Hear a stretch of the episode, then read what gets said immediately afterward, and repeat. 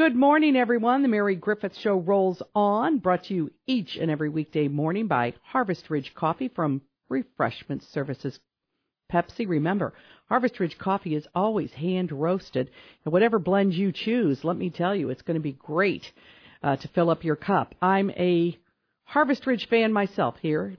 we run on the radio ranch on Harvest Ridge coffee, and we're glad to do it. So get yourself a delicious cup of Harvest Ridge. If you're out and about driving in your car, listening to the Mary Griffith Show, just drop by your local convenience store they have it on tap as well.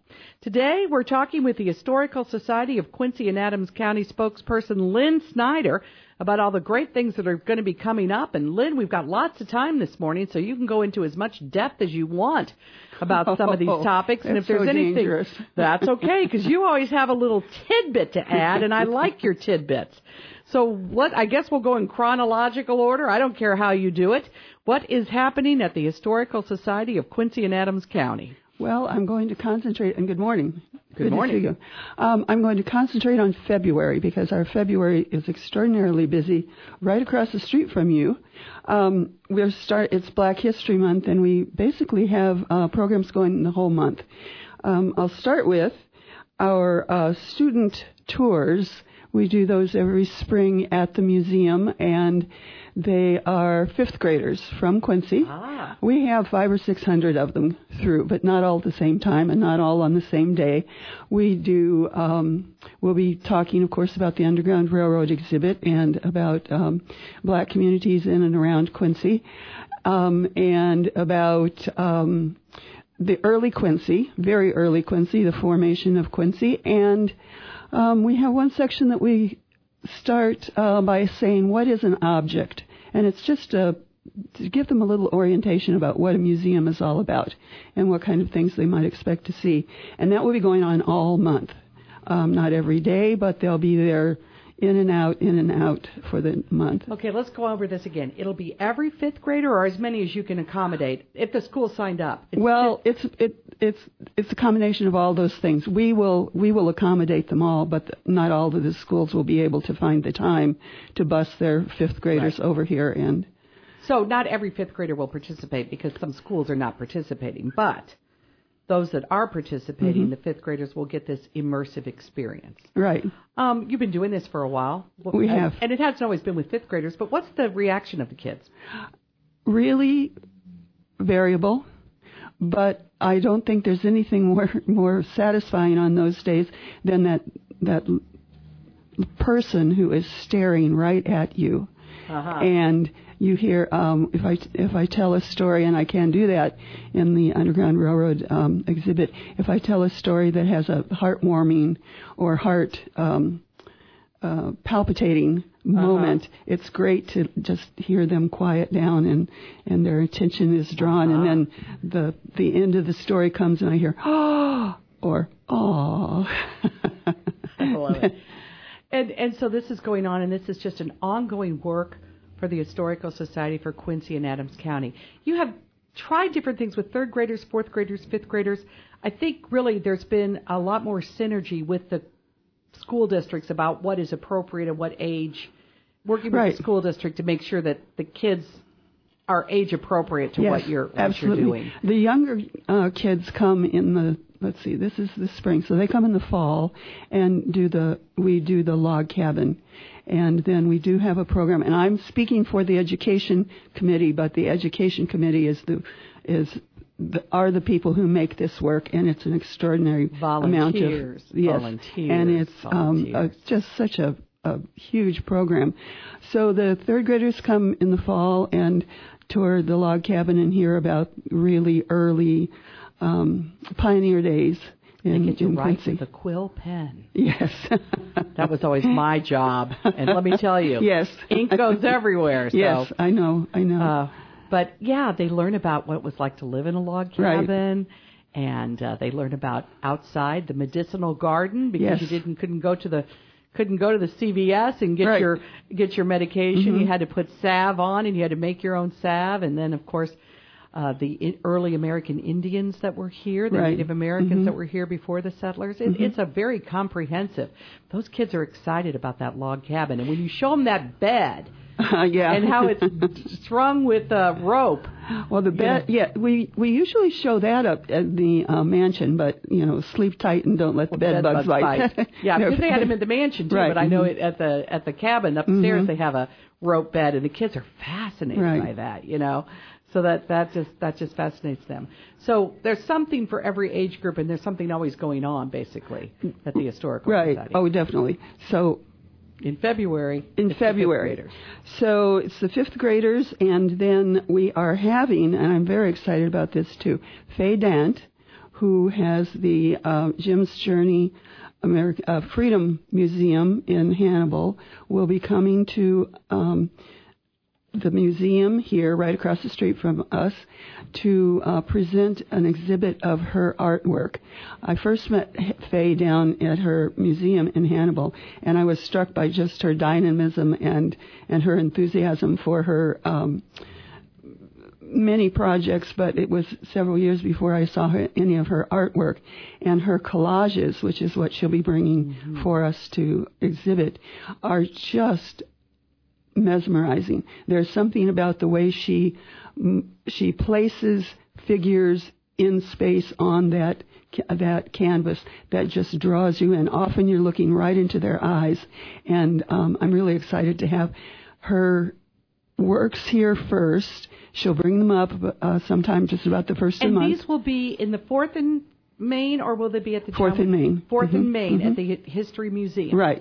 Okay. And um, then on the tw- the last Sunday, which I believe is the yes 25th, um, she'll be here to talk about her artwork. One of your regular Sunday Yes. afternoon Mhm, programs at two Okay. o'clock. And I what I hope is that people will come in through the month to get a chance to really look at these pieces individually and have. Um, They'll have their own reactions. I don't think you can look at them and not have a reaction. And, each reaction will be individual Yes. based on your own perception. Yes. That's what art is. And um, we'd like to have people leave questions for Faye if they'd like to, leave comments about either the exhibit as a whole or particular pieces, and then come back on the 25th or 26th. it's it's this Sunday. It's the 25th. the last Sunday in February. Right, and um, talk to her about it. Let's talk a little bit more about this. Um, it's going to be at the History Museum at Fourth and Main. You had Right. been having your shows at the Senior Center because they Right. were so well received, but you don't can't keep that up there all month. Right. So the problem is it's not handicap accessible. We have to let people know, or is it going to be down? Well, well, It's downstairs. It's downstairs. downstairs. We still yeah. got it. Is there a flat way to get in downstairs? There is not, but there is a lift at the back of the museum, which um, will take you right up to the first floor. Okay, so there is a lift. Yes. Okay. And it is February 25th. Right. Write that down. That's the last Sunday. And it's at 2 o'clock in the afternoon. But before that, feel free to come in. Uh, people of all ages. It would be interesting to see what children think about well, that. If is a great month because we'll have 500 and some of them through yeah. the museum. So, are- so. is that one of the things they're going to maybe just peruse a little bit? Is that yes, exhibit? it, okay, it, it will be on the main floor, and It'll they on the are floor, they'll be on the main floor also for part of the tour. And so I think I kind of like the idea of just turning them loose for five minutes and let them walk through, and then ask them what they've seen when the five minutes is up, because I'm sure there'll be a wide range of reactions. You know, if these teachers were smart, and I know sometimes you send a curriculum guide, they would adjunct this with their art class and say, write your critique or write your perception Yes, what of a this great style idea. from Faye Mhm. Dant. Uh, Faye Dant, of course, uh, runs a history museum in Hannibal. Um, she takes a strong look at African American history in our area, and this is going to be a temporary exhibit. Uh, it'll be up the month of February. Will it close after her talk, or will it stay around? How long would that exhibit be up? Well, you know, that's kind of, we're still discussing that. Okay, so um, we have lots of things going on in our space, so I'm not sure how long we'll be able to keep it. And she's also um, getting much more rec- recognition for these pieces, so they may well be already um, on someone else's Yes, schedule. dedicated to some other uh, some other scheduling. So mark your calendar. Starting what day will they be there? February 12th, did you say, or when will they first be there? Ooh, early in February. Early in February. first is a Thursday. We don't know if they'll be there on Thursday. Maybe they'll be there by the first Monday. We don't know, but they'll be there. and they'll be at the History Museum on the Square at 4th and Main. And stroll by, see everything that's going on. And if you want to call in advance and find out if there is a fifth grade class, because I know myself personally, I would not want to be there necessarily when the fifth grade class. They're only there. there for an hour, so. right? so you can schedule your time in Right. and around, uh, in and around that. And of course, when you go into the museum, you can see everything in the Right, museum and, exactly. and visit the shop as well. So um, this is a temporary exhibit. You have Mm-hmm. temporary exhibits and you have permanent exhibits. So Faye Dant, Black History Month. Make your mark your little mind check right now. I'm going to get down there. I'm going to see that. When is the History Museum on the Square open? What are the hours? 10 to 4, Tuesday through Saturday. 10 to 4, Tuesday through Saturday. Usually closed on Sunday, but on a day when they have a speaker, of course, it is open and closed on Monday. So Right. always a always a great thing. Okay, we're going to take a break. When we come back, our conversation with Lynn Snyder continues. We're talking about all the great events that are happening at the Historical Society serving Quincy and Adams County, and uh, I'm sure Lynn probably has something to say about our 200th bicentennial coming up too. I'm sure she's actively involved in that. So we'll take a break. We'll be right back.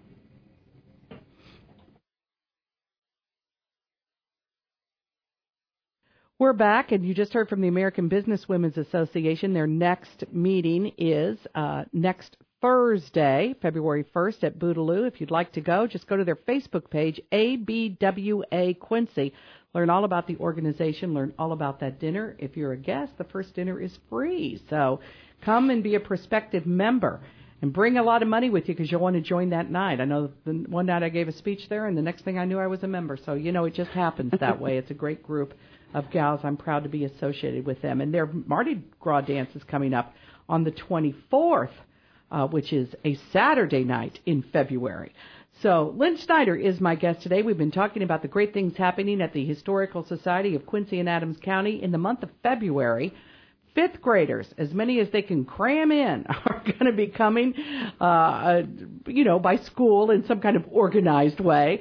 They'll all get a chance to come and see the History Museum and learn about artifacts and learn how historians do their work. And they're going to see uh, the uh, artwork of Faye Dant. And then, of course, uh, Faye Dant on the last Sunday of the month is going to be giving one of her talks about her artwork. But so much more is going on, Lynn Snyder. That's not all. That would be enough. But wait, there's more. Oh, there is more. you don't just get one Ginsu knife. We're giving you two. and with 800 children thrown in. With 800 kids, right. Um, on the, the 11th, the 11th of February, we're having a program. Um, Professor Hodel and uh, Terrell Dempsey will be there to talk about the book they're writing. And the book they're writing has a long title that I won't, um, a working title, but it starts as Breaking America. And their uh, premise is the effect that the abolitionists of the Midwest and the especially Western Illinois area had on the um, political and social um, milieu beliefs um, in pre-Civil War history, and it's a very um, it's a unique uh, perspective because we have we have a many of us have a sort of um, um, pro forma view of abolitionists. We're from a free state and we're right across the river from a slaveholding state during the Civil War. And I think we have it's it's not a, a saint and sinner. It's it's they're very complicated people as people on the edge of social and political uh, beliefs or systems often are. So abolitionists are both admired and they're also um, um, Well, they're reviled in some places because you're Good trying word. to Good word. Trying, trying to uh, find the right restrain word. commerce. Yes. There were people, and I'm sure this is true. There were people who were abolitionists who may have at some time in their life owned slaves because it was the way that business was done. There were probably people in slave owning states who thought it was great to have slavery, but they couldn't afford a slave or they didn't have a slave. So, you know, there, it, it really was a business decision. You know, I remember, and here's a good way to put it. When the uh, the troubles in Ireland, when the Catholics and the Protestants were fighting, and you could see that on TV at night, them throwing you know bottle rockets and mm, uh, those bombs, those Molotov cocktails. Molotov cocktails. and the little girl that lived next door was a Baptist. And I said to my mother, is she going to try to kill me because she's a Protestant and I'm a Catholic? And mother's like, no, it's not like that. It's, it's a, it's an economic war, you know? And I think sometimes we label these people with one label because that's the easiest way for mm-hmm. historians to look at it. But there's such a complex mix. So, and Terrell Dempsey has done a lot of research, and of course he's a learned man. He's a lawyer, and when you get a hobby that becomes almost your avocation, becomes your vocation, this should be a good book. So Patrick Hodel and Terrell Dempsey will have a lot to say. They will. And that will be on the 11th, you say? Yes. Okay. And what time and where? It's it's at the well, I'm you've caught me because I'm not sure. It may be at the senior it center. It may be at the senior center I'm not because sure. they've had to move some of their things there because the crowds have been overwhelming right. for some of this stuff. Yeah. So let's hope let's keep that up. But I mean, where can you go and get a college level and I won't say lecture because that's boring, a college level entertainment talk where you can sit there. You don't have to test. You can just absorb as much as you want and you can ask the professor a question or challenge them and you're not going to get an F. Right. I think you're wrong there, You're not doctor. going to have to see the yeah. principal. you don't have to go down to the principal's office, absolutely. So you can check the Historical Society uh, website for information on that and for others. Let's do one more thing kind of quickly and then we'll take a break and then we'll come back and talk about prohibition. So what else is going on? Prohibition. Okay, you want to take a break right now? Okay. Well, folks, if you want to hear all about the wild and woolly, and that's when we first started having trouble not being able to contain everybody at Fourth and Main, was when Iris Nelson did a thing about prostitution and prohibition. Apparently, a hot topic in Quincy. the fire chief had to be called. There were too many people. They had to turn people away. We're going to head up to the Ursa Farmers Cooperative and see how things are looking on the farm markets today. You stay right there at 940, and we'll be right back with Lynn Snyder from the Historical Society of Quincy and Adams County.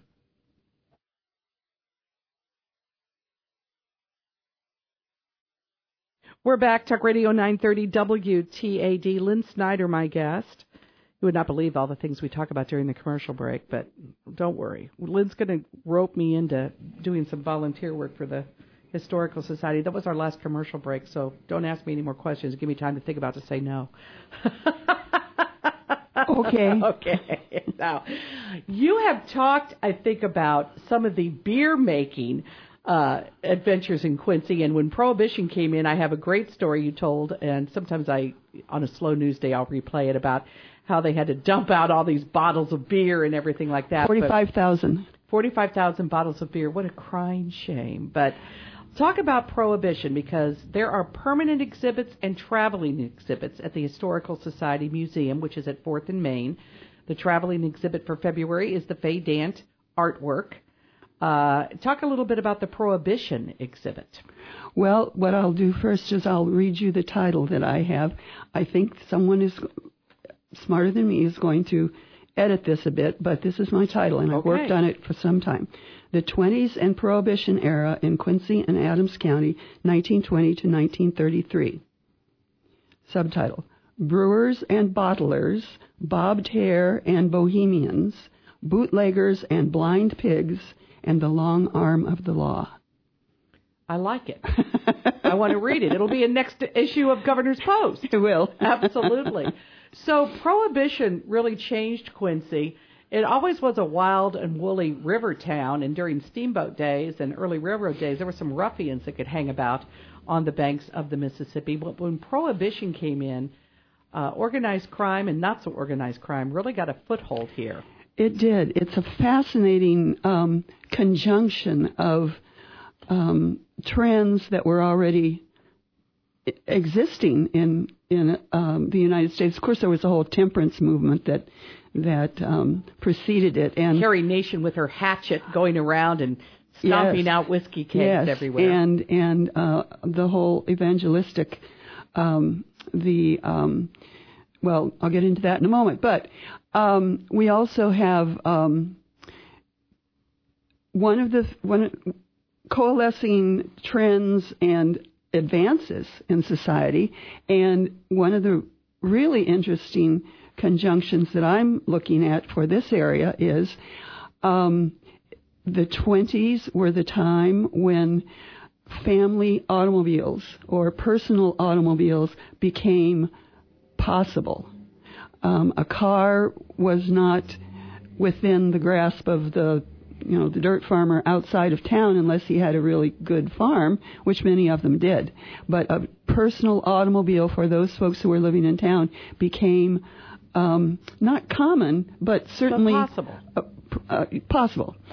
And at the same time, there are the um, um, crusades really to improve the roads.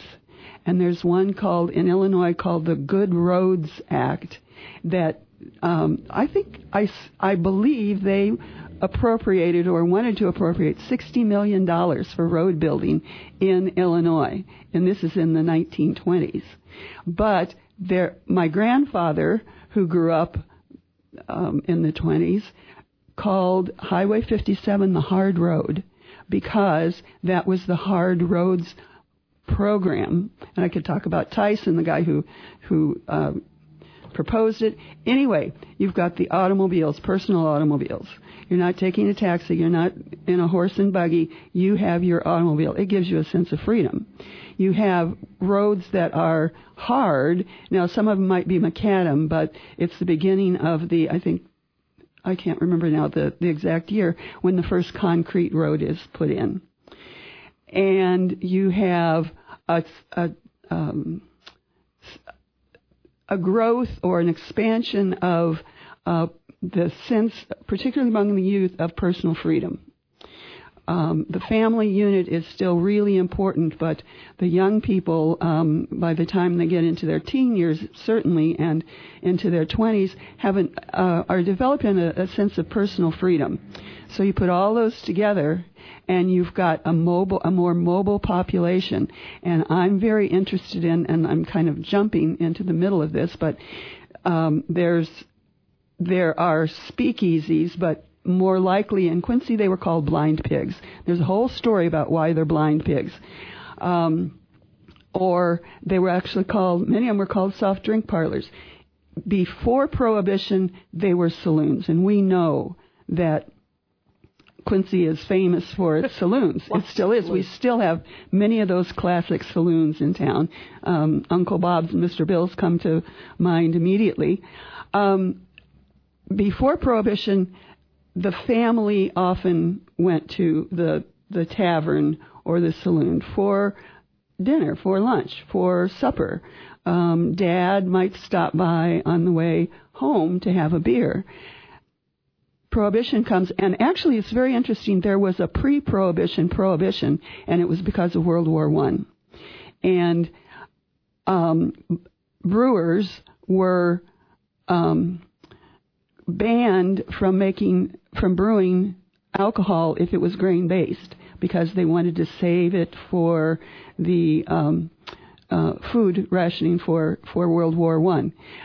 It only lasted about a year. A lot of the uh, the brewers and the um, saloon slash soft drink parlors uh, were caught because they had like six months between the time because the 18th Amendment was already getting ratified. So they had like six months between the end of this wi- uh, war prohibition and the beginning of real prohibition in, at the beginning of uh, 1920, and they were to sell them six months licenses. And most of them said, "Hmm, I think I'll take a. I don't know whether this is going to happen because they had to wait for what they call demobilization before they could open up again. So uh, there were very few of these these entities that were willing to take that chance. Anyway, so we get to uh, the 1920s and prohibition is in effect, and all of those. In 1919, there were 213 saloons. In 1920, with the beginning of real prohibition, there are like 87 quote soft drink parlors, and these are the these are the individuals who own these establishments trying to make the transition which, as far as they knew, was going to be permanent. Right. That they would not be able to sell alcohol. They didn't last very long, but in their place comes the quote speakeasies, which in Quincy, and this is taken from the newspaper primarily, of course, were known as blind pigs or blind tigers. So our opening Why? Why that Uh-huh. moniker? I- I- isn't that interesting? Um, there's a lot of ta- there's a lot of um, um, speculation about that. One, the one that I think probably has the most um, um, evidence to back it is during Prohibition there was this um, system for individuals, not if you were a, a distiller and you were selling to uh, a market, but if you were the the guy walking down the street or the family man who was out to get a little illicit a liquor, you could go into a building that had a room that was essentially empty, but on one on the wall there was a box that had a lid, and you could open that lid and put your money in. Then you waited a, an interval of up to you know a few minutes or. I don't know if the guy was out to lunch himself. It might be longer. Then you went to another box at, the, at a different spot on the wall, and you opened it up, and inside you would find what you had paid for. So it was blind. It kept the uh, the purchaser anonymous, and it particularly kept the provider anonymous. So that's one of the definitions. Um, it also seems often there was a, a, a series of codes or knocks or you had to show your face and they had to know you. It was kind of uh, there was a peephole in the door. It was a obviously it was not legal, so it had to be sort of blindered, I suppose you Right. could say. And why a tiger and a pig, I'm not sure, but that's really how they were known. Once somebody named it that, that stuck, and then it just kept going on and on and on. Well, this, how long will this exhibit be up at the, at the, It'll certainly be up through the spring. Our opening party is on the 16th. And um, our opening party, February see. 16th. Yeah, February 16th. I'm telling you. Friday night? I'm telling you, February is full. Um, our opening party is called Rendezvous at the Bl- Blind Tiger. okay, rendezvous at the Blind Tiger, because I think there may be an establishment in Quincy It was a blind pig. called the Blind Pig. The blind pig. Yes, I don't so we decided to go blind you better tiger. go with Blind Tiger. I agree.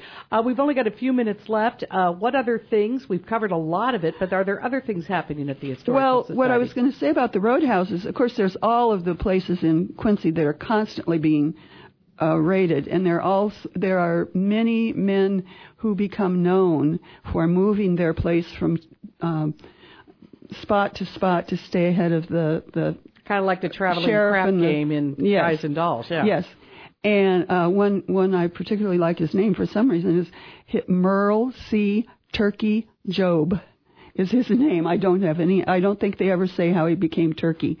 Um, but with the roadhouses, what I was going to say about them is once about ni- in 1924, there's a series of articles that that um, appear in the paper by an anonymous person named Curious, called Curious, and he goes out and looks at some of the the um, establishments in town, and the and finally the law comes down on them. However, that's mainly in town. So what do these guys who are really used to moving around anyway? What do they do? They go outside the city limits. Because you've got a car now and, you can make it out there. Well, and they set themselves up out there as roadhouses, and those places. Now you've got cars and hard roads, and they're on the hard routes. 12th Street, 24th Street, 36th Street, Highway 57 down on on the south side, North 12th on the north side. They're all they're encircling Quincy. You've got people who are out for a good time. You've got cars that very few road rules at that point, and you've got dusk and and uh, rain and and you've got young people who and and some of the older people too for sure who really want to ex- exercise their freedoms. So it's a perfect it's a perfect um, it's perfect mix at a perfect time. And Quincy was such a Germanic culture, you Yes. know, not that they were just all a bunch of drunks and everything, but a huge Catholic culture and a Germanic culture. Uh, not necessarily both circles don't always intersect, but people here were used to having a, a beer. They Yes. that beer was just a family beverage. Yes. And you know, even children after a certain age would be drinking, you know, beer and wine, and uh, it was just very common. And to take that and shut that down completely, and I think we can see parallels now. Uh, all the time we tried to prohibit cannabis, and now mm-hmm. you can purchase it, you know, right mm-hmm. on Broadway in mm-hmm. Quincy. You don't have to hide it anymore. And it always seems like anytime they try to prohibit something, it, it just never works. Not that I'm saying we should just legalize, you know, everything under the sun, but it is there's that human that human thing, that element that says you're not going to tell me I can't do this, or I want to try it even more now that I know I can't. Um, I also wanted to say that very much um, our exhibit will also look at what happened to the brewers and the bottlers. Now, the brewers we know had the Ruff family, and I think we've talked about that before. The Ruff family of brewers, several generations by that time, decided to do things like buy an ice cream parlor, buy an ice cream factory. They made ice cream, and they also started making pickles. So here's here's a a, a, a really strongly um, established German family brewery, and they're making ice cream and pickles to go through, and it was their 40,000 bottles that got emptied. Um, but there's also One there- minute left. there's also families like the Flynn family, and the Flynns are actually helping us with our exhibit, um, who came up with. I mean, they had been making um, carbonated drinks, and there's Flynn's white soda, and there is no better mixer for your quotes bathtub gin, which wasn't made in a bathtub, than Flynn's white soda. So you got the bottlers and the brewers and then you've got the long arm of the law that is out there raiding day after night after night. It's a it's an it's an exciting time. It's an exciting time, and you're going to learn all about it when you go to the History Museum at 4th and Main. Thank you to Lynn Snyder from the Historical Society of Quincy and Adams County. Folks, get become a member and go to the website and learn about all these great activities.